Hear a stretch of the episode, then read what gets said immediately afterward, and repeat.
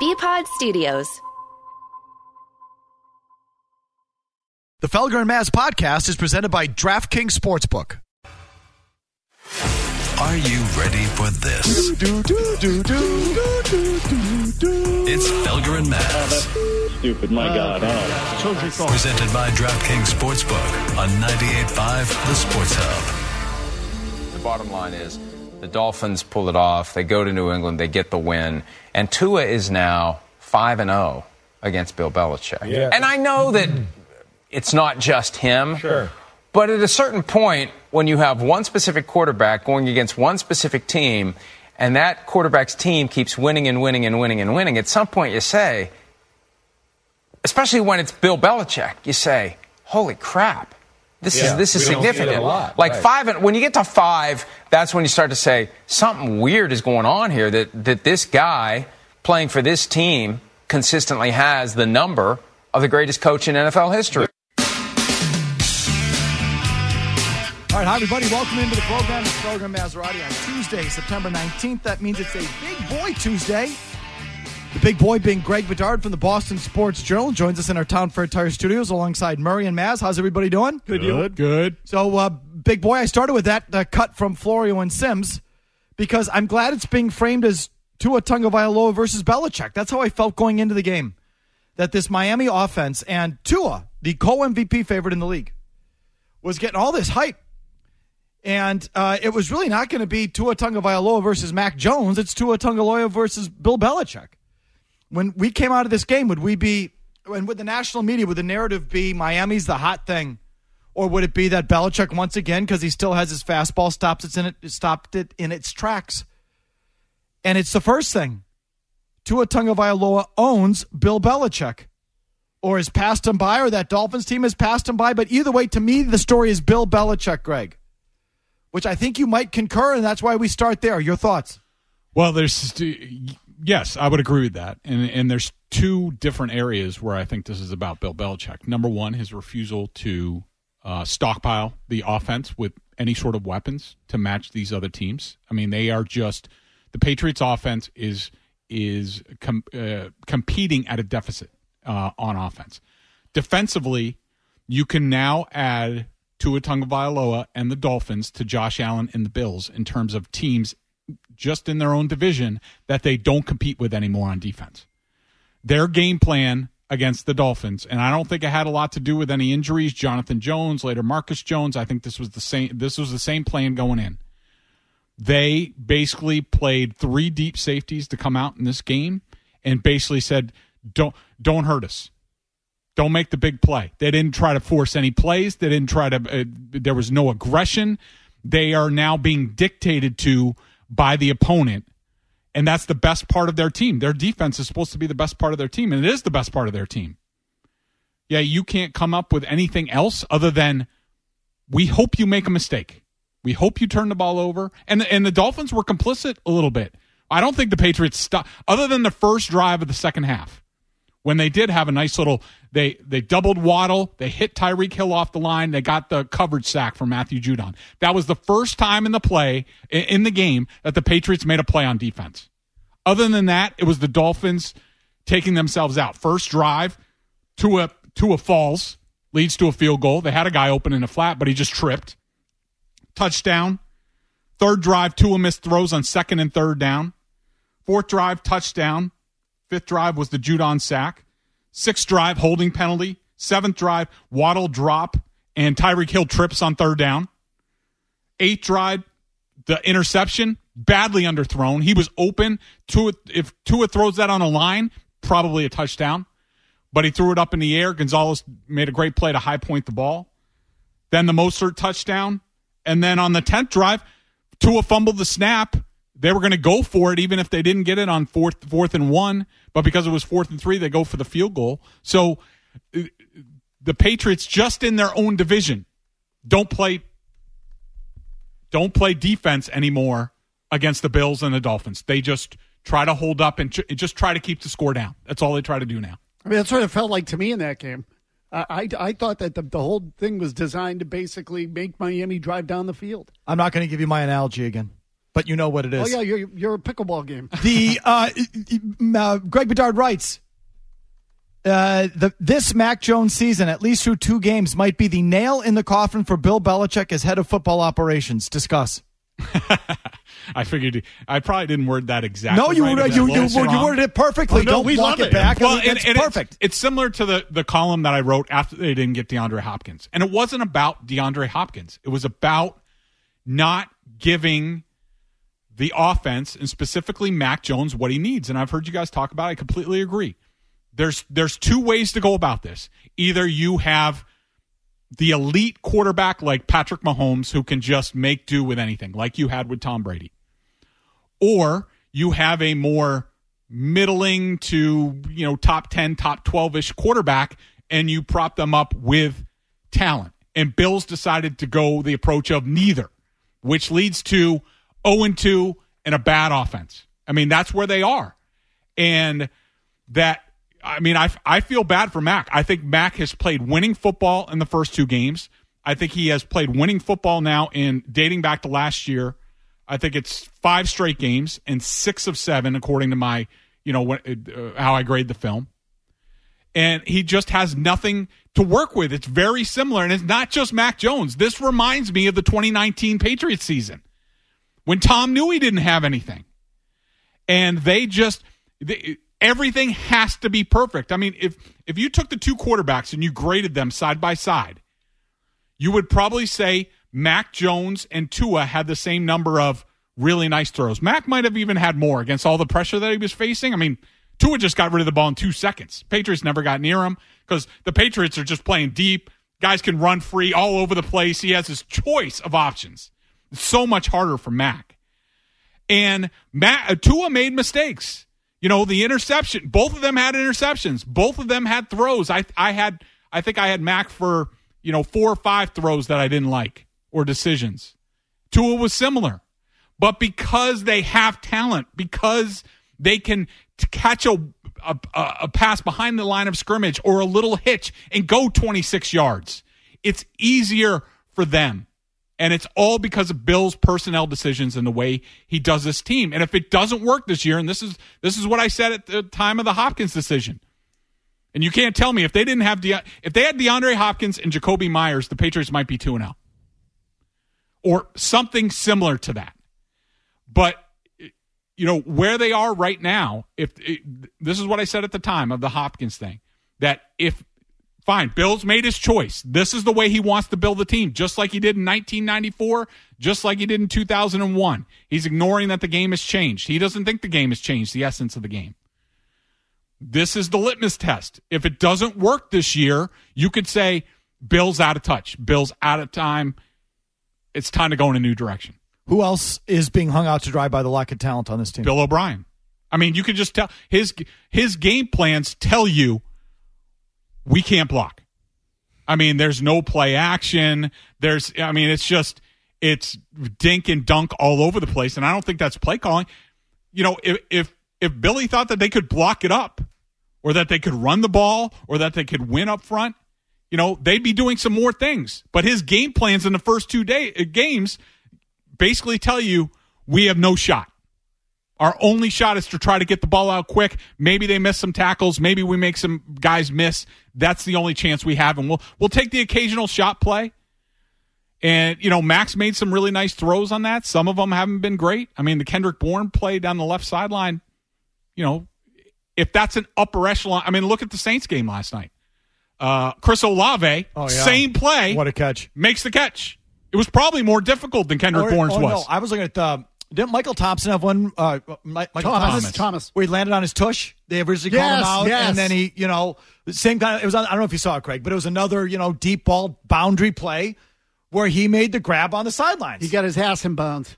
uh, yeah. So proceed. And, and so that just shows you, you know, the Patriots are trying to make do with middling talent, and other people are making plays with better. I mean, you you get what you pay for, you get what you put in, and they put nothing into the offense, and this is what you get.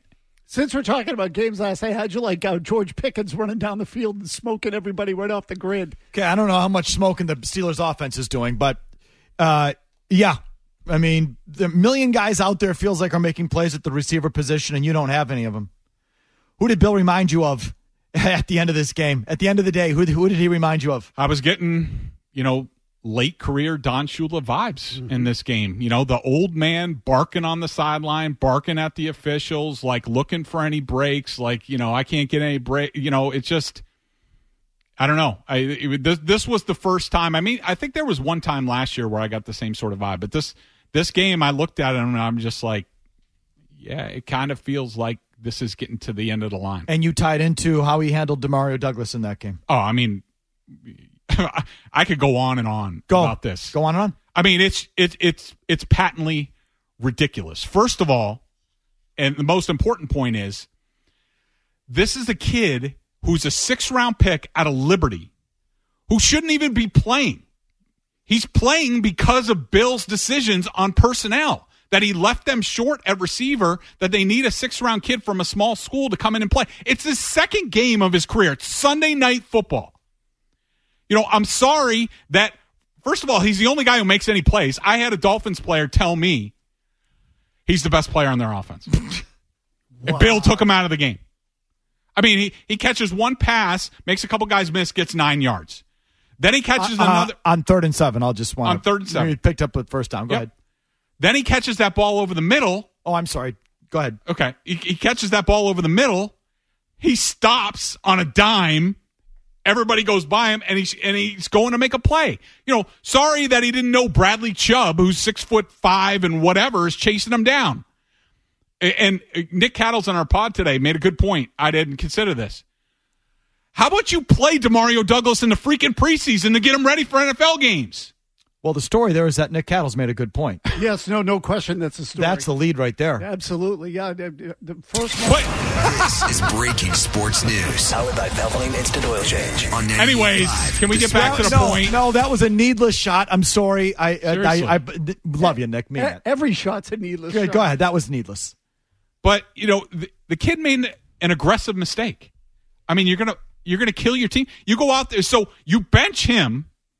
Kendrick Bourne only plays like 38 of 74 snaps. Why? Because he doesn't know where the hell he's going half the time, which again continued in this game. And so you go out there, you're trying to come back against the Dolphins and Tyreek Hill and Jaylen Waddle with freaking 12 personnel, two tight ends. And Juju Smith Schuster's out there. He can't run. DeVante Parker's getting shoved out of bounds. I mean, it's a freaking joke what they are going out there with on offense and people want to rip Mac Jones, want to be make it about Matt? He's just not good enough. He shouldn't.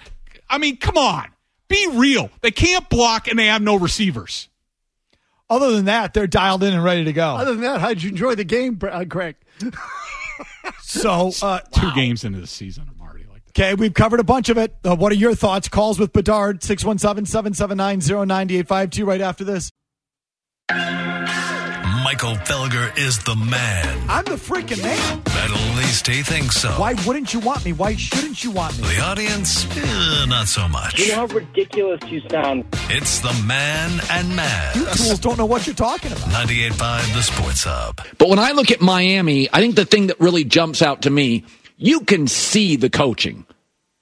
You can see it. The scheming, the adaptability, the motion, the situational play calling. You can see how good the coaching is. And I was watching that last night and I'm thinking Mac Jones and all these young quarterbacks that have defensive head coaches have got to be looking at this thinking, man, that would be fun. And that, they, that, that offense is just nuts. It's just so much fun. It's the best watch in the NFL. Uh, it's all run by Tua. Uh, I think Mike McDaniel did something very early, and I, this is something I banged on Belichick when he got Tua, who'd been beat up physically and emotionally. He just wrapped his arms around Tua and said, "Young guy, we're going to ride you here for a couple years. I think you're great." Belichick, I mean, you know, he's yelling at refs on helmet to helmet hits. He sees it. He's smart enough to see it.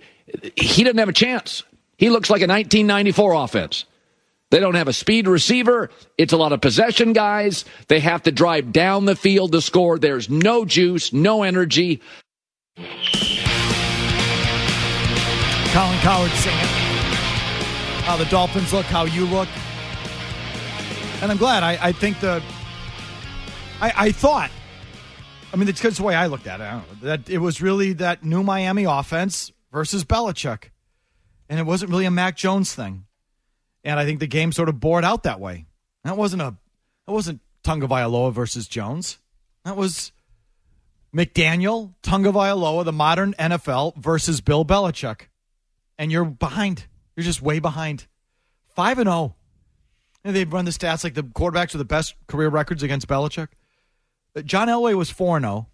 I guess it's going obviously to Cleveland or I don't know if they include Giant stuff in there. I don't know. Uh, and I can't even remember who else was on there. Someone was 3 and 1. Another old timer. Tua Tagovailoa 5 and 0. 5 and 0. So as Greg said, you know, forget Josh Allen. And I see I, I think the Miami thing is much more telling. And I'll tell you why because I, I, I maybe I'm overstating this. I'll say that up front, but I do feel like Buffalo is really a Josh Allen problem. Like he's just a singular, special, individual mm-hmm. talent, and they got him, and so they're better than you, and it's a Josh Allen thing. Tua, as much as I like him, he's not special. No. Okay, but it's scheme, it's how they built around him, it's the approach, it's the philosophy, it's the offensive scheme, and it's Tunga Viola. It's like everything. It's not just we just got a guy. It's like the whole thing, the whole approach is sort of with the Joneses in the NFL and you are not. And that's why I feel like the, the Miami, the fact that Miami's past you is even more significant to me, Greg. I don't know how you feel about that. No, I mean, you know, I, I agree with that. I mean, I just think, you know, the Patriots, I, you know, the opening drives, um, you know, of the first half and the second half, and, and I heard Bill O'Brien talk today, and, and he was right. You know, they moved the ball at times, but the, and this goes to the whole season, and this is what I wrote my column on the, the day of the first game that I, I picked the Patriots seven and ten before the season, eight and nine now that uh, Aaron Rodgers is out, and I just said their margin of error that they've left them, in, you know, in terms of offensively, but also you know their depth at certain places like cornerback, which we saw. Uh, crop up in recent weeks. It's the, the margin of error is too thin. You you look at their offense; they come out and five yards, four yards, six yards, eight yards, nine yards. Like this is this is good offense for the Patriots. And then guess what happens? It's like going back to the you know the old grenade offense. You know when like Cam Newton was here. Then all of a sudden Cole Strange misses a run block minus two. Then he blows a sack minus nine. Now it's third and twenty one, and now that now they have a screen pass which Cole Strange also misses the block on, and they're done. And it was the same way to open up the second half. You know they come out and you know, it's 17 to 3. A run for nine yards. Four, a Mac goes up the middle for four. Short pass for nine. Here they are. They're in Miami territory. They're at the, they're, they're at the 42. It's second and one. They can't block up. Stevenson goes for no gain. Even I, I thought he was poor on that. I thought there was room for him to hit it up in there. You know, no shot play. If they had confidence in their blocking, that's a perfect time and perfect place to take a shot play. You're down 17 to 3. Hey, play action up top. No, you don't want the quarterback turning around because you can't block anything against a team up front that couldn't stop anything against the Chargers the week before. And then on third and one, they go toss play. And I, to me, I thought Pharaoh Brown missed a block. I thought it was supposed to be a pin pull, but no execution. Boom, you're done. Now they're punting. Bill doesn't go forward on fourth and five. He punts. Now you're out. Everything has to be perfect. Did Mac Jones audible into that pitch on third and one? I'll have to look at the. I'll look at the film because the there was a play there where I thought that he did. Where I was like, well, you just audible into a, a bad thing. Well, the thing was, I remember like, that. It, it, that on that play, I think he did check into that, and it was there. The problem was, so you had Calvin Anderson and Pharaoh Brown, two new guys who haven't practiced a lot. Pharaoh Brown's been here like two weeks. And so they both swing outside. They both pull, and that allows Jevon Holland just comes in and makes the tackle. Normally on that, somebody, it's a pin pull. Pharaoh Brown blocks down on Holland. Calvin Anderson pulls around. And if if they executed, if they had real players there, instead of just a guy just signed like last week, they execute that and they keep going. But everything has to be perfect on offense because nothing comes easy. Nobody, and the one guy who's going to possibly take the ball 60, 70 yards to the house, he's sitting on a bench because he fumbled. It's a joke. And one of the things you just said there, Bill O'Brien spoke to, he actually admitted to They don't want Mac Jones turning his back to the defense because they're so scared of the offensive line. You know, Mac Jones has hardly thrown any passes this year from under center. He's been out of the Yep. shotgun. And there's been hardly any uh, play action from out of center. It's all RPO stuff. I think this week he was 10 out of 10 handing off under center. So, like, talk about a tell. Against a team that got their ass run over the week before by the Chargers. This is like back to JV uh, crap. And again, you can blame Bill O'Brien or not. Are they doing it out of necessity? But when he's under center, he doesn't throw. Right. Well, he only again- throws out a shotgun, and there's no play action under center. It's all the this gun run crap that I just I'm so sick to death of. Yeah, it all goes back to Bill because they can't block. They can't block. He didn't go out and get offensive line help, not real help. They can't block. Okay, I promise. Your calls and three up, three down right after the update. Join Planet Fitness and get the PF Black Card. Access 2,000 plus locations and bring a friend. $1 down, $24.99 a month. Join in club or online and get the PF Black Card today. See club for details. Now, more of Felger and Maz. Now, on, on, on the Sports Hub. And now, it's time for three up. Touchdown, Patriots! Two big throws on this drive by Mac Jones, your quarterback. What a throw on the skinny. I'll take more of this, please. Three down. Put a jacket on him. He don't want to be out here. Sit him down. With Greg Bedard from BostonSportsJournal.com. Three up. I know you're very results oriented. I get that. Three down. It's a fail all around. Fail, fail, fail. on Felger and Maz on 98.5 The Sports Hub. Three up, three down from Sunday's loss to Miami. It's with Greg Bedard. Presented by Tullamore Dew Irish Whiskey. Enjoy the game with the original triple distilled, triple blended, and triple cask matured Tullamore Dew Irish Whiskey because when it's game time, it's Tully time. Please drink responsibly. Three up, three down, three studs, three duds. Who's your number one star from the game, Greg? Matthew Judon, five impactful plays, the only guy on defense who, you know, made plays consistently. Big shock. Anthony, you want to wait? Oh, sorry. I thought he was going to give all three. I actually went Christian Gonzalez. I thought it was the second good game in a row for him. And I know they played a lot of zone. There was a lot of safety help, but he made one of the bigger plays of the game on defense. I think, uh, I don't know if the, the Patriots had what I would call a true number one uh, stud or star in this game, but I'll go with Gonzalez. Number two, Greg.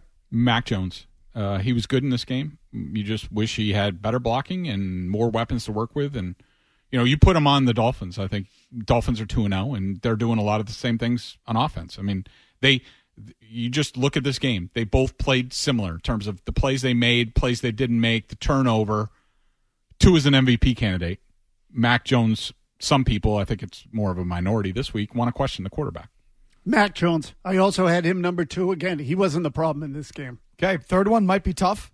Yeah, it, it is tough, but I'm going to go with Gonzalez for the interception. And and granted, you know, I think it was more akin to catching a punt, and you know, good job by him catching the ball. I don't think his technique was good on the play. He flipped his hips. If Tua makes a better play, uh, better throw on a line, that's probably a touchdown. But he just decided to throw a ball up for grabs, and good job by Gonzalez. And I did think he gave up a play, but overall, um, his coverage is really good. I mean, he he he is not lost covering the likes of Tyreek Hill. Now he didn't have to do it a lot in this game, as Maz said, um, but I am certainly encouraged by what I've seen in the first two weeks. I went Mike Gesicki. I thought he was a factor in this game. He had what five catches on six targets or five targets. He was pretty good. I was a big fan post game. I was going to say Hunter Henry.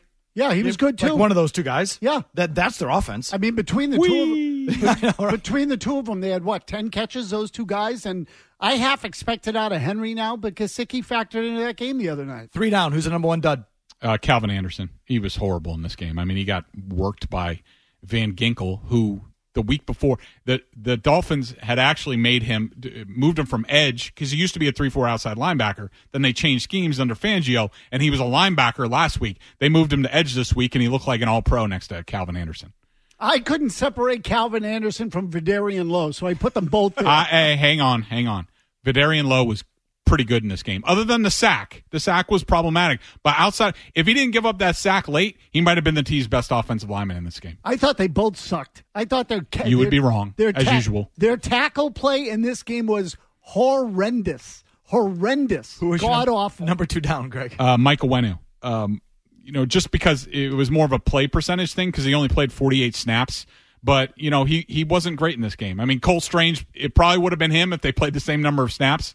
But because Cole played 74 snaps, it was a, a little bit of a difference there. But they were like- close. Sounds like the whole offensive line sucked, other than Andrews, if you ask me. and he wasn't great. For him, he wasn't great in this. There, there were so many Patriots offensive linemen on the ground during this game. I've never seen that before. They were just getting their asses whooped up front. As number two. Josh Uche. I thought Uche sucked in this game. I thought Miami ran at him early. They had a lot of success on the offensive left. And I think Uche played only about half the snaps because I think the Patriots quickly came to the realization they couldn't have him out there. Who's the number three dud, Greg? So Godchaux, Ekuale, and whoever decided to do this alignment with Daniel Ekuale playing nose tackle, and oh, we're going to be really smart. We're going to move Godchaux over to N. Yeah, well, Dolphins just ran away from that and just shoved Ekuale all over the place. Like it was just Godchaux supposedly is one of the best nose tackles in the league. You know, how about you play have him play nose tackle and not get your ass whooped up front?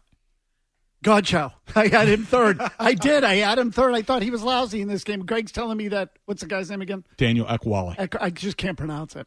Ekuale was bad too. I'm telling you that from the middle of the line to the offensive left of Miami, I thought they got hammered. I, I almost had Kyle Dugger as one of the downs. I mean, he gave up two touchdowns. I mean, look, the, the Mostert touchdown wasn't exclusively his fault. Ekuale, Bentley, Peppers was bad on it, but that's the Devin McCourty position. Come up and make the, or at least slow the guy up so it's not a touchdown. And then he gave up the touchdown to Hill.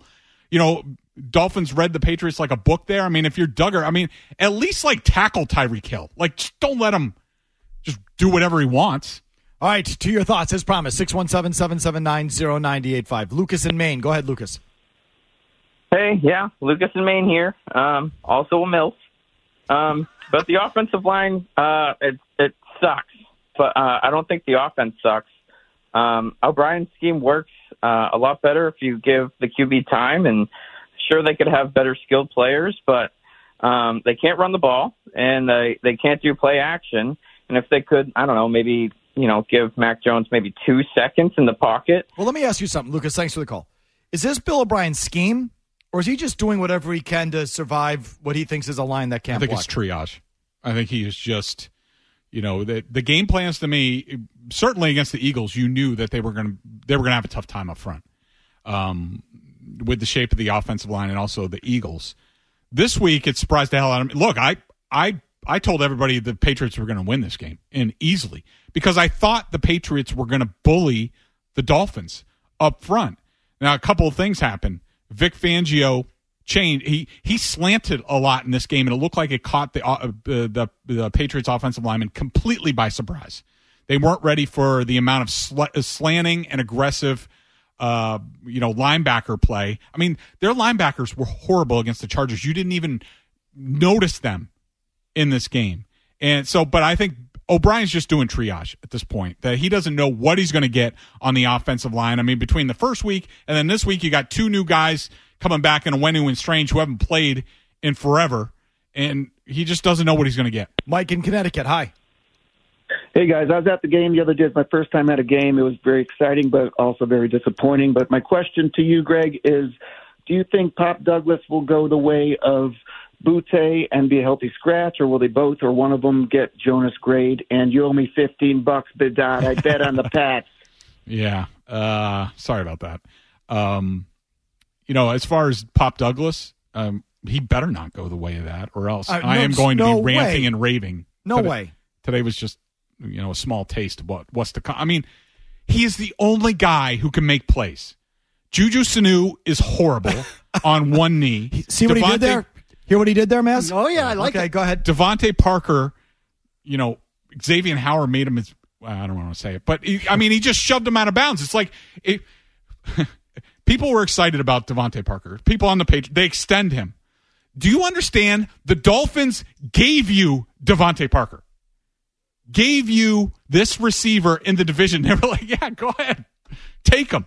Because we know he's going to be a punk, and we're going to be able to shove him out of bounds and pick off balls when it comes to it. I mean, I, I don't hear any of the Patriots receivers saying stink, stank, stunk these days. Do you? Uh, no, I haven't heard that. Are they much better than that right now through two point. weeks? It's a good point, Greg. Have not have not quite heard that.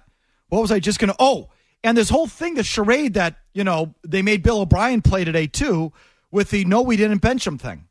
which is like such a waste of everyone's time. Like, does Bill think he's protecting the player, or is it protecting himself now? We didn't bench him, you know, because uh, Bill has gotten uniformly roasted for this.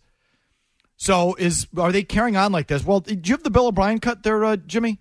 I think it's number nine. And I can't remember which one it is, but he was asked about Demario Douglas, not even about benching him. And Bill O'Brien had a ready-made. excuse. Go ahead. On Demario Douglas, how do you balance coaching the ball security and, and stressing the importance of that, but making sure he still plays with confidence? I remember uh, after Rhamondre fumbled in his first game as a rookie, he was saying how he was holding on to the ball too tight when he got back after being inactive a couple games.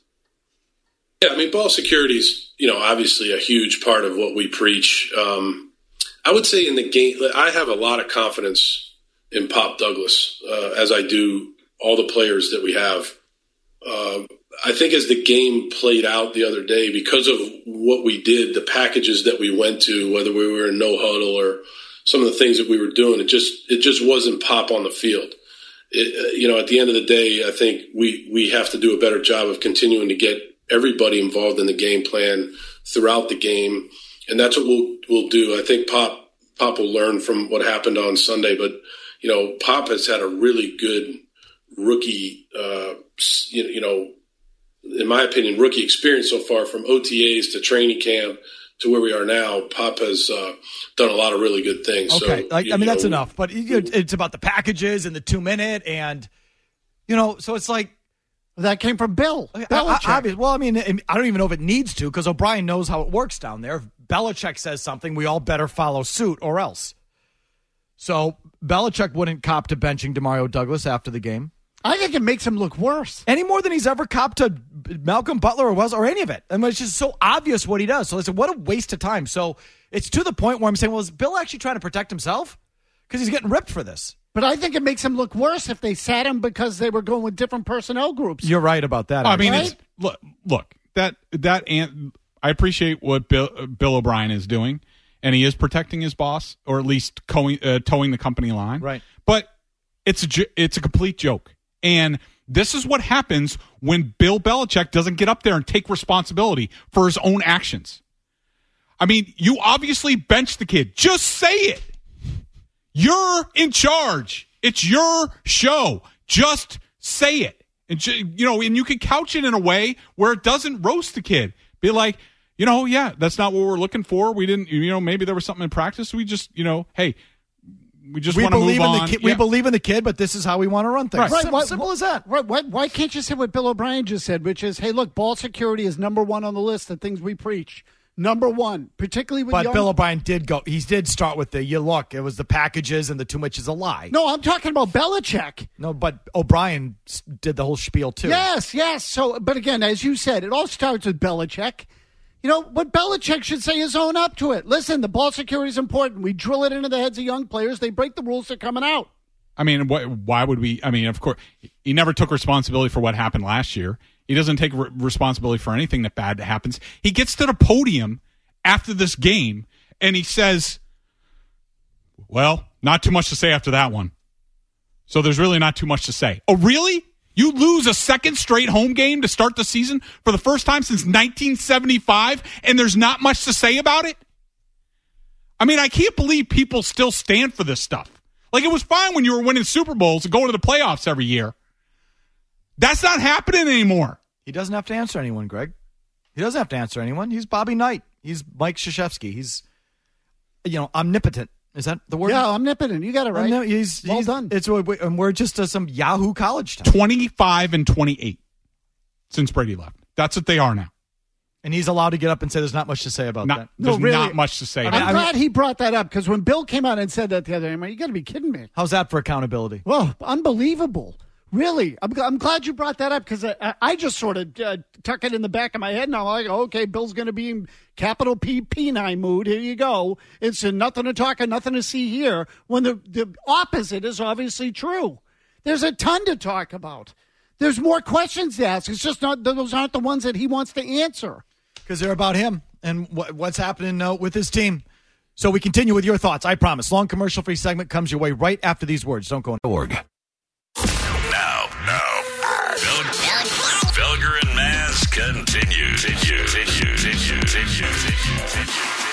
There's a light on with Mac Jones, man. I think so. There's a light on. Just need to get him some He more skill players he- around he- him. in terms of seeing the field. You know, like Zach Wilson saying he's seeing the field better. I mean, Mac knows exactly where the ball needs to go. He gets it out fast. He gets it out fast. He's not holding on to it and making Right. dumbass And plays. around. Right. Yeah, he's yeah. he's just he he's hitting his back foot and boom. The question is, is who is he throwing to is going to make a play that's scaring you Right. to the point where There's no deep threat. There's no, you know, there's nobody to take the top off the defense like we just said. Not Everything's- consistently. Everything's short. Everything's out. You know, Hunter Henry over the middle, Gesicki. Um, you, you can Not see the enough from. Andre, Yeah, you can see the Bill O'Brien factor. I think is, it's is better. paying It's dividends. Definitely better. So that's Rich Eisen gushing about Mac Jones. Now, this is taking it too far. I mean, I don't know how you look at Mac Jones through the first two games and say, There's a light on with Mac Jones, man. I mean, little much. Serious. I mean, I mean, I think this game shows that it's hard to tell. There's tell. a light on with Mac Jones, man. I mean, as far as I would go, is that that game wasn't about him, and he did the best he could. But to sit and watch Mac Jones and say, "Well, that's the guy," look There's a light on with Mac Jones, man. look at that, man. I mean, that's the guy. Like, how could you do that? I think at best you're saying it's still inconclusive. Uh, and I don't think this game was about him, and I think he did a decent job. All that, but I'm not sitting here going, "Wow, man, look at this guy." No, that's still just a guy until he proves otherwise, or they give him the chance to prove otherwise. But that won the game for it. All right, back to your calls here as promised. Here is Joe in Rhode Island. Go ahead, Joe. Hey guys, um, Greg, I was wondering. You know, I was watching uh, Cole Strange, uh, especially the first sack he gave up. I mean, it looked to me like he wasn't even looking at the linebacker. Um, is he is he like really that bad? Okay, how do you feel about Cole Strange? No, I don't think he's that bad. Now, I mean, he's just missed so much time. I mean, he was out after like the first practice of training camp, and you know, on that play, um, so so Mac identified the other linebacker. You know, so the Patriots identify a line. When Mac points out a linebacker, that means the line is responsible for the four down linemen plus that linebacker if he comes. Now, I don't know what the rule is, like because the back went in motion. Another one of these Dolphins motion plays. Uh, um, uh, a, the Patriots sent a guy in motion. The Dolphins linebacker went, leaving only one linebacker. So I think it's supposed to change to that linebacker, but Cole just completely ignored him. And it was like I think I timed it. I think it- 1.57 uh, five seconds for Mac to get sacked on that play. Okay, so but back to But I don't think he's no. I don't. Are you think worried he's about. Cole Strange? Not at this point. I need to see more. I am. I didn't ask you. Josh and Holden. Go ahead, Josh. Hey guys, um, my question's a little bit more about the offseason. If the if the Patriots don't make the playoffs, never mind like if there's five or six wins, but if they have eight or nine wins and don't make the playoffs, does Robert Kraft allow Bill Belichick to spend free agent money again this offseason, similar to Chaim Bloom? Okay, so uh, Greg, do you think that? Well, just that Well, question. I I- well, I think we've talked about this before, and I wrote a column in the offseason, you know, looking at a lot of, I guess we could say, it, decisions that they haven't made, the Patriots, and you know how much money. I think they have like 115 million dollars in cap space right now. They don't have that many veteran signs. They have a ton of free agents. They haven't given out extensions to Kyle Dugger, Michael Onwenu, Hunter Henry. They haven't done any of that stuff. They have to decide on Mac Jones's fifth year option this coming offseason. And you just look at the totality of it, and it makes you think, or at least it did me at the time, is there some sort of agreement between Kraft and Belichick that basically Be- they met after the season? Bill took the blame of what happened this past year. I know the Krafts were pissed about what happened last year. Uh, Did Bill say, "Look, that was my bad. Um, I'm going to correct it. We're going to bring in Billy O'Brien, and we're going to move forward." And did Kraft say, "Okay, fine, yep, you get a mulligan. You've earned that." But here's the deal: you can't touch 2024. You have to leave. We'll see. You're on you're on a year to year basis at this point, and maybe even Bell. You know, c- combined with the Chris Simms thing, saying a year or two for Belichick. Maybe Bill has said, you know, Cra- Bill uh, Robert, I'm basically on a year to year basis right now. My problem with and this Kraft is- is just like, or you got to leave the decisions for somebody else if you if we decide not to move forward. My problem with that is it makes it sound like it's pure football strategy or uh, organizational strategy versus an owner just not wanting to spend money, and that lets an owner off the hook, which I don't do.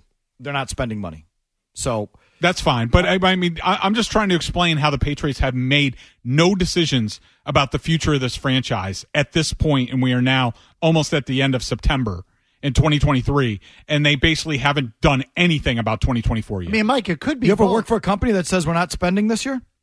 Well, sure, yeah, but but Why couldn't it be as simple as that? it could be. When no one ever starts with the most simple answer. No, but it could be both too, which is to say that if Bill goes, he also wants the flexibility of it. They're not going to spend zero of it. I understand. I just think that that's letting a company off a hook for not spending, and that's where I always start, and it sometimes gets me in trouble. What what I'm curious about is are they going to continue to do what they do in August in training camp, Greg, when it's obvious that they're not going to be ready to start the year, and they're not ready to start the year, and every year they're digging out of a hole. Again, this year it's 0 and 2. Last year it was 1 and 3. The year before was 1 and 3 and 2 and 4. The Cam Newton year was 2 and 5. They don't do anything in August. They don't do anything at training camp. They don't play in the games. And and you say it in August every year. How could they possibly be ready to go and they're not ready to go? And it's like the team needs confidence. It needs some momentum. It needs to get it needs to feel good about itself and hopefully build on something versus constantly digging out whether it's in an individual game which they do on a it feels like weekly basis or out of a season. I mean, are, are they ever going to put in some work in August again? I well, I think there's an NFL wide correction coming next offseason. It's worse I think here than most places. It is, but I think you know you heard Sirianni after Week One when his offense was not good against the Patriots, and he talked about yeah we're going to play more next year. I think we have seen it. The I mean look at the Bengals, the start that they've gotten off to the last two years with Joe Burrow not doing anything in the offseason. Even Joe Burrow said you know when your quarterback doesn't practice like it's hard to get off to a fast start, and I think this is across the board. The offenses, the offensive line across the league have not been good to start this season. They're starting too slow. And I Join think Planet we're going to Fitness see a and get the PF Black Card. Access 2,000 plus locations and bring a friend. $1 down, $24.99 a month. Join in club or online and get the PF Black Card today. See club for details. Bpod Studios. The Felger and Mazz podcast is presented by DraftKings Sportsbook. Now, the show you'll be talking about That was not me hemming and hawing. in therapy. Sucks, sucks, sucks, stupid, sucks. It's Felger and Mazz, presented by DraftKings Sportsbook on 98.5 The Sports Hub. Tagovailoa stands in the pocket by his lonesome. Three and a bunch left. Waddle with Mostert and Berrios. Smythe and Hill to the right. Wa- Tagovailoa takes the snap, throws it right, is caught by Hill at the goal line. In front of Kyle Dugger, touchdown Miami. One of the easiest drives you'll see all weekend. And the Dolphins leave 11 seconds to spare as they celebrate in the end zone, stretching their lead to 16-3. And you got picked apart by everybody until you get down inside the five. Then you give it up an easy one to Hill. And this isn't even about motion or speed. I mean, it's just off. You're, you're not even jamming him. He's he's he's on the line of scrimmage inside the five. It's got to be a quick throw, and you've got no jam on it. The most dynamic receiver, you don't jam him. Yeah, I just respectfully disagree with uh, Zoe on that, and nothing with motion or speed. There was a motion action, which is usually on every snap with Miami. They sprinted some guy out to the sideline, exposing Dugger one on one with Tyreek Hill with inside leverage, and he didn't stand a chance. I think that was a scheme. I mean, as much as you know, Tyreek Hills makes it happen, but no, you got picked apart by the scheme, and that was again coming out of a ready for play after a replay where they had to run off 10 seconds and they were going to wind the clock as soon as the ref gave the signal. So it's like, bang, ready, who's go, who's ready to go, and they pantsed you. And so, uh, I, I, Greg, I, I sort of look at the scheme too. I feel like Mike McDaniel and Fangio sort of picked these guys apart. No question. I mean, I look. I think you know one team came in aggressive with a plan to take it to the other team, and it definitely was not the Patriots on either offense or defense. And you made an interesting point about their defense that I just want you to reset about how they're playing defense now, especially against the good teams. They just they they basically play the surrender defense. You know, Patriots fans will glob onto bend but don't break. But you know, to me, it's surrender. It was the same thing against the Bills last year, especially the game here, where it's just like they're trying not to get blown out. Like you know, and I understand the thinking is let's get it to the fourth quarter, but and, and you know, uh, us winning in the margins will come through. You know, those, those days are over. You know, when you're at uh, you're so talent deficient, especially on offense. Like they just with Josh Allen and now this Mike McDaniel offense, they are just I mean, three safeties deep in the middle of the if you have two safeties deep in the middle of the field, you are basically begging the other team to run on you. Three in the middle of the field? I mean, you're that that is basically a prevent defense. We're just trying to keep you, you know, from scoring touchdowns. Like, you know, just don't score 60-yard touchdowns. I mean, it- it's a joke. The Patriots didn't they didn't dictate anything. They got dictated to both on uh, offense and defense. You know, they're in a bad way right now. I mean, th- thank goodness Aaron Rodgers got hurt. I mean, you know, if that happened, if if if I could see Bill li- sitting back against Aaron Rodgers and Garrett Wilson and all these guys, I mean, you'd be looking at all the rest of the teams in your division. The Patriots are just like, we're just trying to hold you under thirty points. That's all we're trying to do. That's the best we can do. And they have players on defense. So instead of trying to make a play, dictate something, or as you just said, or um, you know, affect something, it's all just laying back. Mm-hmm. Just laying back, hope they make a mistake, try and get them to kick a field goal, get it to the fourth quarter. Yeah, I, um, you know, I, I mean, what's never. the point of drafting all these guys Right, and paying what's all the these point of- if that's what you're doing? Right. What's the point of beefing up your defense if you're just going to play three deep safeties and keep everything underneath? I mean, you could go out there with an undrafted free agent and do that. You know, beef up, beef up your pass rush, beef up, beef up your cornerbacks. Spend some money on offense for a change. You know, if you're just going to play defense like that in your own freaking division, that's four games. Where now they're not even going to try to play defense.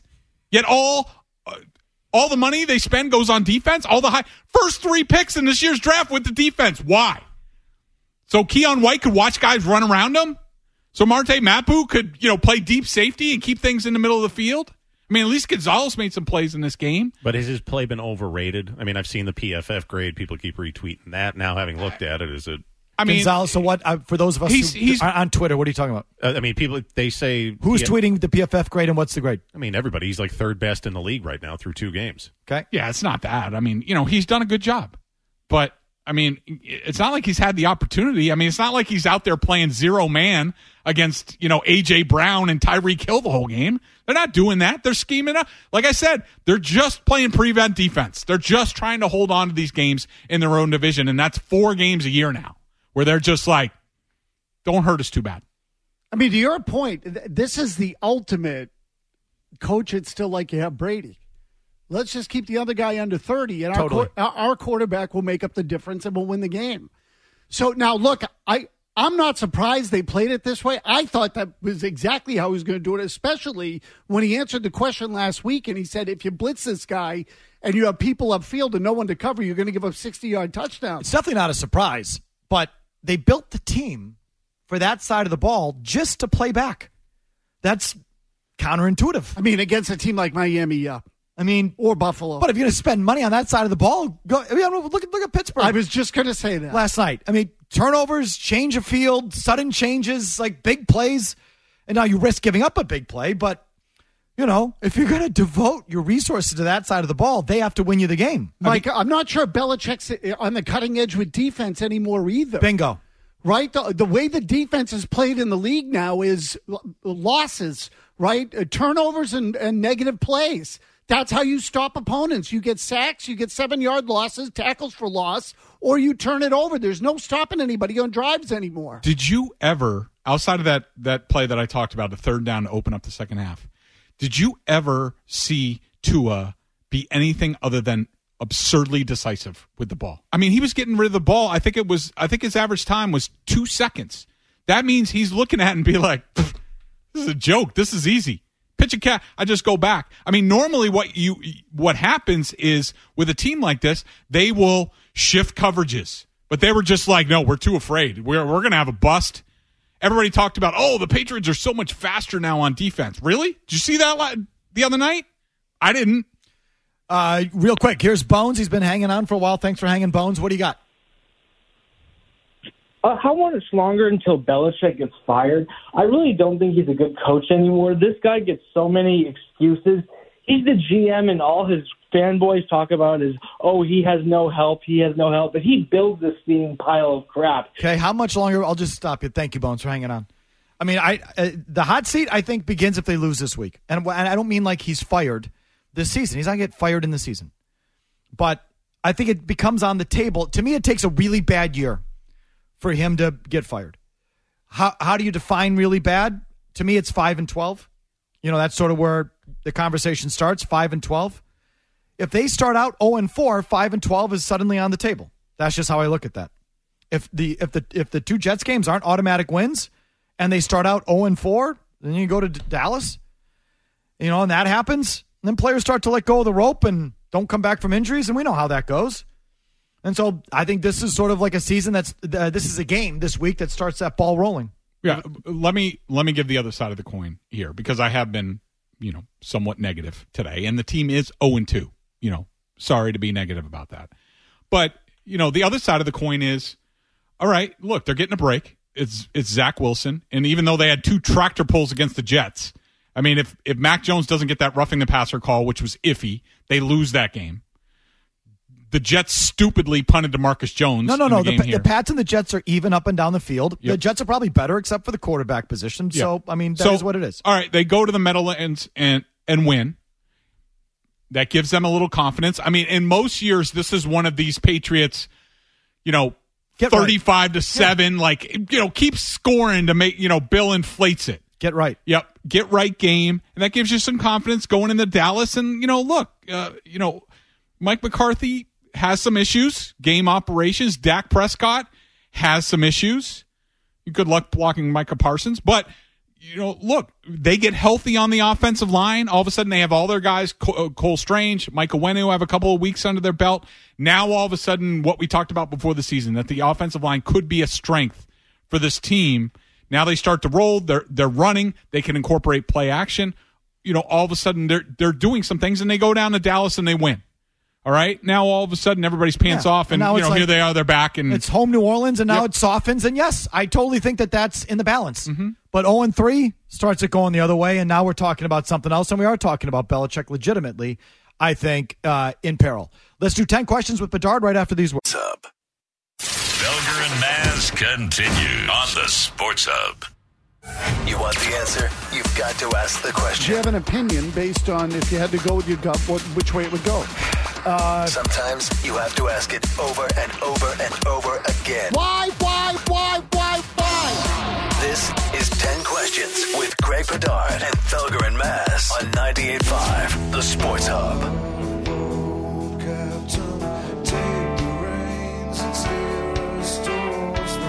All right, time with, uh, for our weekly feature with the big boy 10 questions around the league in 10 minutes. we got to stay on time. Jimmy, what are our buzzer options?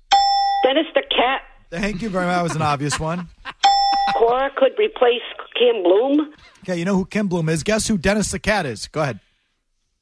You know people are coming up from behind you. They're going to whack it out every time. They're going to whack it out. Wow, Danny, I never knew. Go ahead. Belichick throwing that flag reminds me of an old guy at the home that they got their jello. He got the wrong jello. You know what I'm saying? Your thoughts. Your thoughts. Excellent. This is the Minnesota Vikings play-by-play guy. Jefferson working Stephon Gilmore again. Just work him right to the nub, okay? Okay. Interesting. That's how they roll there. This referee, Trey Blake, I hope you never come back again. Oh, that's a little strong. Last one. Cox played. I saw Cox on the field. Again, that was probably in Buffalo. Hit it. Cox played. I saw Cox on the field. What did you make of Kenny Chesney ringing the bell? How do you feel about that whole new thing? so this is just going to be Kraft servicing himself every week. Yep. Is that what we're doing here? Yep. Okay, great. Elton John next, Meek Mill the week after. That's exactly what crossed my mind. I wanted to vomit. Can we at least have like New Englanders or Bostonians? Hog Hannah, Steve Grogan, like oh. Flutie- somebody. Even better, former Patriots. Perfect. No, no, no. We Yeah. gotta we gotta have Jules. No, Robert's fancy friends are gonna ring the bell up there every week. You'll eventually get to Chesney. That's the thing. It's a massive drop off from Brady to this corny dork, but you should go through Patriots greats before you get to No, rich friends of no, Robert. no. We're gonna see just how important Robert is and how cool his friends are. That's why that thing is up there. That's why you build a Schmenzer to show everybody your Schmenzer. That's the whole point. I want Goodell. Oh, he's coming. He'll be next. Hit it. Dennis the cat. If you, uh, who's, who's she talking about, people? If you could take That one player, me up. I was listening. I was unbelievable. If you could take one player off the Jets roster and give him to the Patriots, who would it be? in the Patriots' current state, no, no question, Garrett Wilson. Garrett Wilson. It's obvious, It's? Garrett Wilson. Yeah. Although I, did think about one of their tackles. I can't lie to you. It crossed my mind. They suck too. And Becton's no good. Uh, he's good. He just can't stay on the field. They got Duane Brown too, don't He they? He stinks too. Does He's he? he's hurt all the time. I will- he used to be good. We'll stick with Yeah, Garrett Wilson a long next. time ago. Cora could replace Cam Bloom. Okay, who is the most fraudulent 2 0 team in the league? Falcons. At least Washington has a defense. Desmond Ridder's terrible at quarterback. Atlanta. It is as much as I'm re- reluctant to say it because I told you I thought Atlanta was going to win that division, but it's by default because the division stinks. Same division, but it's the Saints. They've won their two games by a combined four points, and it's against the Titans at home and that suckbag Panthers team with a rookie quarterback. By the way, you know the Saints are coming in here. I think it's ten straight games they've gave, given up uh, less than twenty points. No on way. defense. Yep. Yeah. Oh, that'll go well Mhm. No, against that'll this be offense. entertaining You better, afternoon. better fix the line by then. Next. Jefferson working Stephon Gilmore again. Just work him right to the nub, okay? Sorry, who's the best 0 2 team in the league? Bengals.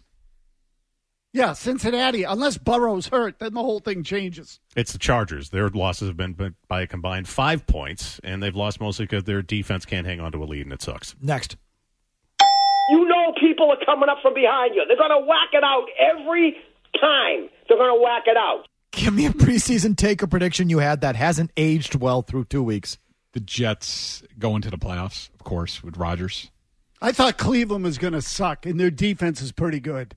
I mean, and you know, and and uh, I mean, there's a there's talent on that team. The the Browns are going to be better than I thought. Bengals in the Super Bowl. I don't see it. Joe Burrow's not right. Uh, He's not right with that ankle injury. He's skittish against the blitz, and that division's too tough. I figured they'd be the one seed, and it ain't looking that way right now. Mine was how prolific uh, the Pittsburgh Steelers offense was going to be, how it's already past you. And I watched them play football, and I they might be one of the few offenses that's actually worse than you. And they do have the talent. I mean, Pickett, I guess we don't know, but it's that. Greg, I know you've talked about it in the past. That stinking offense they run is a freaking joke. Mm-hmm. What what are they what are they doing there? I don't know. I couldn't believe that Mike Tomlin brought him back this It's year. Mike Matt, Canada? Matt, Matt Canada. Canada. Yeah, My it's goodness. so gimmicky. If you think the Patriots offense is bad, that's worse. Oh, it is worse. I thought they turned it over to Patricia and Judge. It is worse. I thought they were gonna. I thought they were ready to light it up. They blow on offense. Mm-hmm. So that's when that hasn't aged well. Next, Cox played. I saw Cox on the field. give me your list of the biggest toolback quarterbacks of your lifetime, and stop when you get to Zach Wilson. I know Jimmy's going to kill me on this because this is sort of his expertise, tool bag quarterbacks. I have Ryan Leaf, Johnny Manziel, Derek Carr, that fraud, and Zach Wilson. You're Jeff- missing one. Jeff George, Bingo. Jay Cutler, Bingo. Oh, Ryan Cutler. Leaf, Zach Wilson. And I, I, I did say, because again, you, you have to, there's got to be some kind of hype around you, or you have to Yeah, right. played You can't a- be a third string tool. Right, it's got to be you know you know a high pick or something like that. But Zach Wilson's got Hall of Fame potential in the tool bag Hall of Fame. He makes the Mount Rushmore. It's JaMarcus Russell, Ryan Leaf, uh, and then uh, Zach Wilson. No, so Cutler, yeah, I you know Cutler was a tool bag over a, a decade. Oh yeah, no, no, he was special. It, it was it was a reign of tool baggery. Zach Wilson's just scratched the surface. He's he's got to put the, he's got to stay in the league and be this much of an a hole for ten years, and then he reaches Jay Cutler. I think Jay Cutler is the the, the top of Mount Rushmore. I'm telling you, Jeff George, Jay Cutler, and uh, Zach Wilson all have something in common. I don't think Jeff George was a tool bag. I Yes, think he was, just an a hole. Massive tool, tool bag, massive, massive tool. And they I- all had great arms. I factor in the play on the field. I mean, he made the playoffs before. These Did other he? guys are also Guy had a terrible. freaking rifle. Meathead, idiot. Next, Belichick throwing that flag reminds me of an old guy at the home that they got their jello He got the wrong Jello. You know what I'm saying? Your thoughts? Speaking of toolbag quarterbacks, what do you make of Aaron Rodgers in, uh, intimating he could return this year from his ruptured Achilles? No way. Plus, they're not even going to be in the playoffs, so I don't know what he's rushing back for. This year?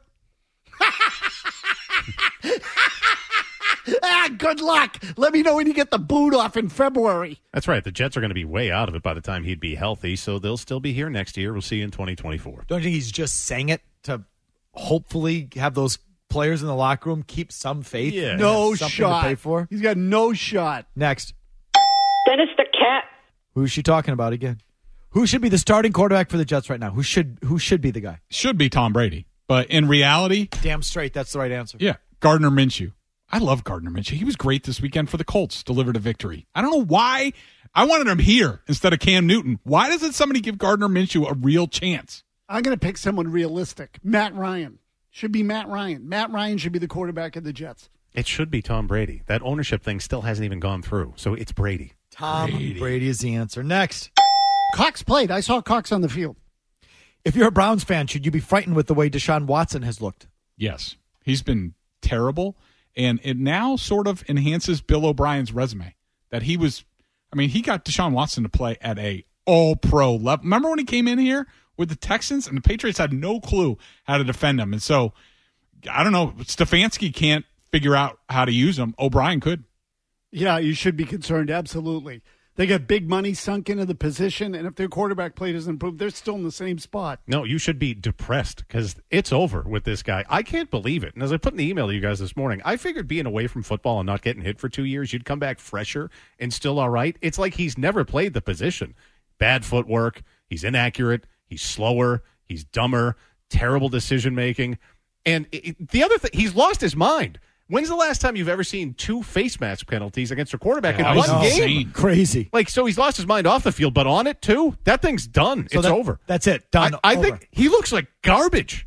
Next, Cora could replace Chaim Bloom. last one. What coach across the league needs to be fired right now? And are there any more than one? Is it is it a list of two or three or just one? Who? Brandon Staley, no question to me. I mean, he has the most talented quarterback in the league. I love Justin Herbert, and he's supposed to be a defensive genius, and his and his defense is 32nd in yards and 30th in points. And you know what I discovered researching Brandon Staley? His record to this point. So this is his third season. He's 19 and 17, mm, including 0 and 2 this year. Bill Belichick over the same point, 18 and 18. Which brings us to the second name on the list. Bill Belichick. No. Brandon Staley Right and Bill now. Belichick. Right Yes, now. Yes, right now. Right now. He deserves I to be fired right I- now. Yes, why are you surprised? I said I would fire him three years ago. Right now. Yeah. Out. Bye. Done. Same See you an- later. Same answer as Mazz. Is this going to get better? It's not. So he's got to go. It should have already happened. The only reason it hasn't happened is because of that stupid Should have Shula happened three years ago, Mazz? Well, okay, two. After the Cam Newton year? Uh, one. Well, No, in, well, in- no. in, Thank retros- in retrospect, yes. Yes, they should have. Kraft should have said, "Tom, what do you want?" And if he said, "I want Bill gone, I Oh, want oh, Josh oh, to be head coach," No, no, no. Four years ago. So I'm sorry. I'm just confusing the years. When Brady was walking out the door, that's fine. That's fair. yeah. In hindsight, now Kraft should have been like, "Tom, whatever you want. Yep. Who do you want as coach? You can do whatever you want, whatever." Fine. Okay, but I'll tell you what. I'll even build in the cushion because Bill is Bill. So, so Last year was a fireable offense. you bet. Last year was a fireable. So do it now. offense. Do it today on the off day. Sure. yeah, I'm okay with it. Yeah. I'm for it. Same answer. See you later. Staley and Belichick out. What, Bye. I'm gonna cry? Save the season. Okay, there you go. Turn Uh, it over to Mayo and O'Brien. Back to your thoughts right after these words.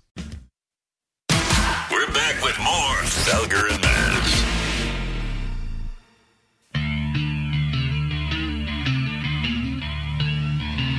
Right back to your calls with Greg Bedard, Sean and Salem. Go ahead. Yeah, you know, it's the same story with this team. Scoreless first quarter again, playing from behind with conservative game plan. You know, they have six first quarter touchdowns in their last 47 games. That's crazy. And you look this year, Mac Jones has completed, completed 66 passes. Two have gone for 20 plus yards. That's 3%. If you need to score, I mean, if you need 10 plays to score every time you get the ball, you're not going to win in this league, period and you have no speed, which means no yards after catch. You can't break away defense. You can't even get pass interference calls to bail you out. So, you know, Bill has shown that the front office is more important than coaching.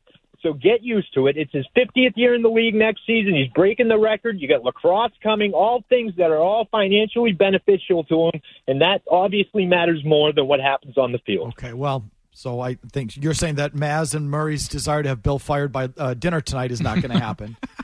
uh, I just read this on Ben Volin wrote this at some point. This year, the uh, quarterback Mac Jones has thrown an NFL high 96 pass attempts and has had exactly one completion of 25 plus yards.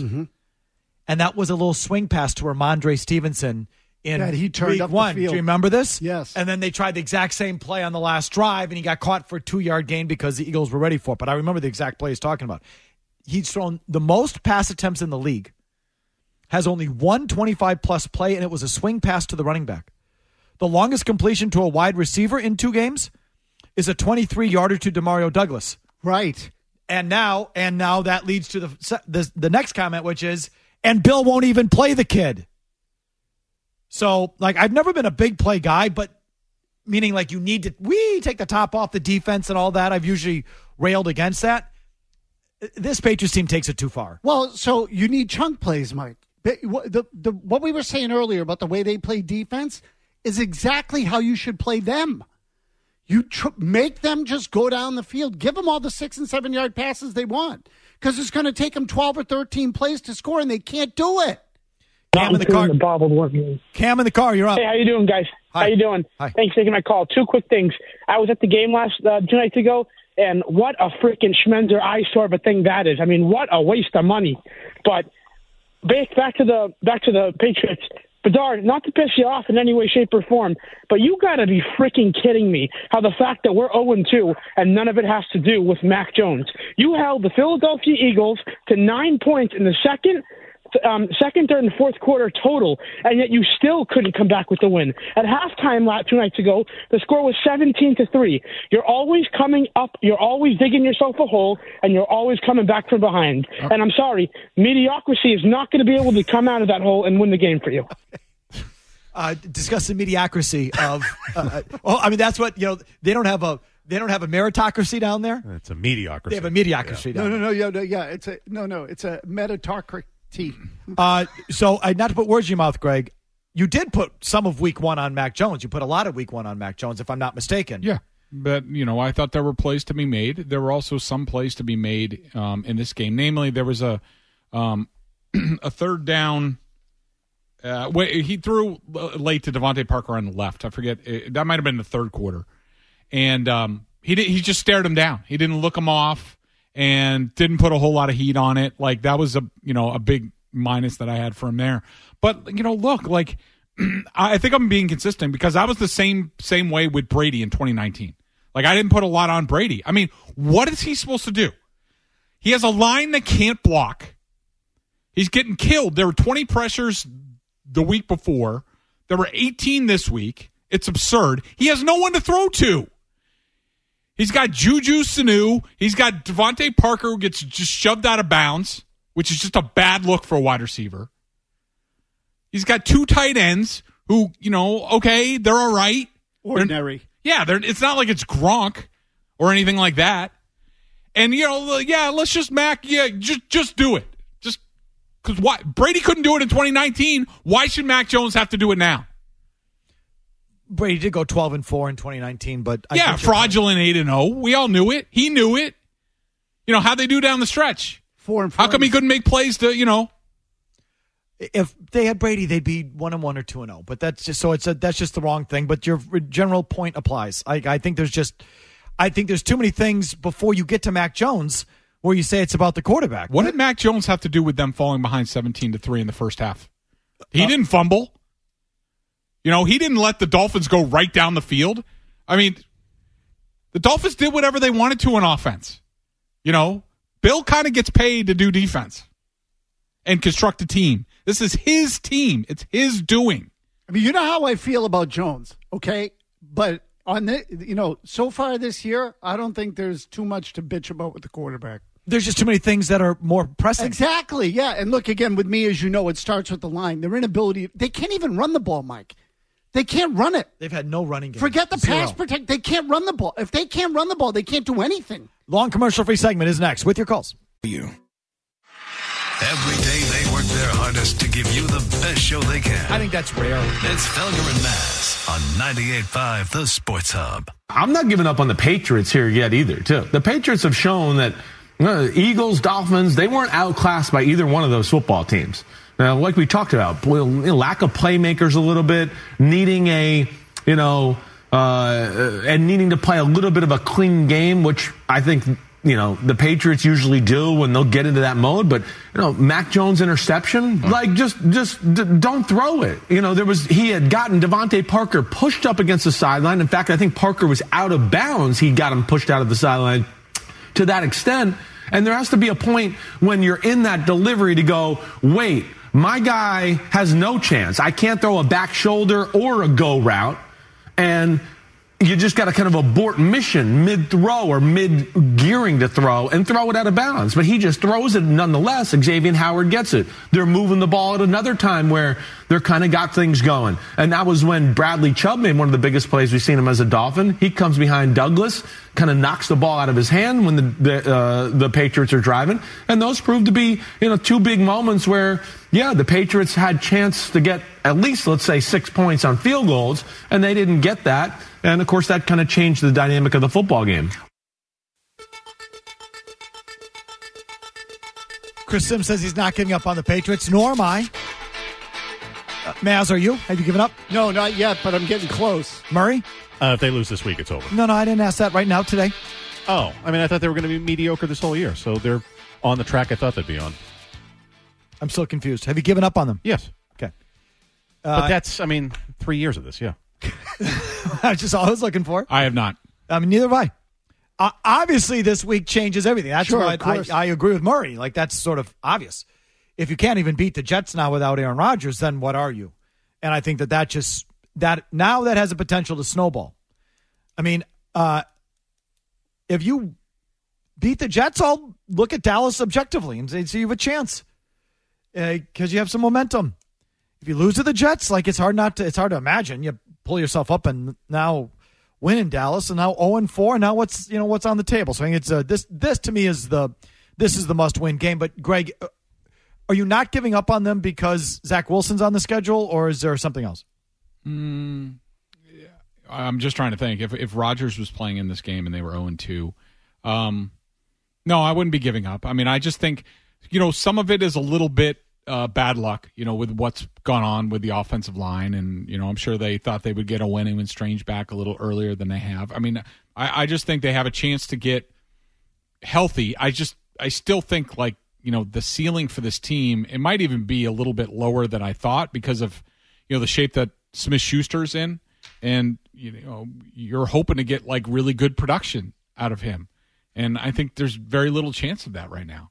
Um, so yeah, no, I, I don't think.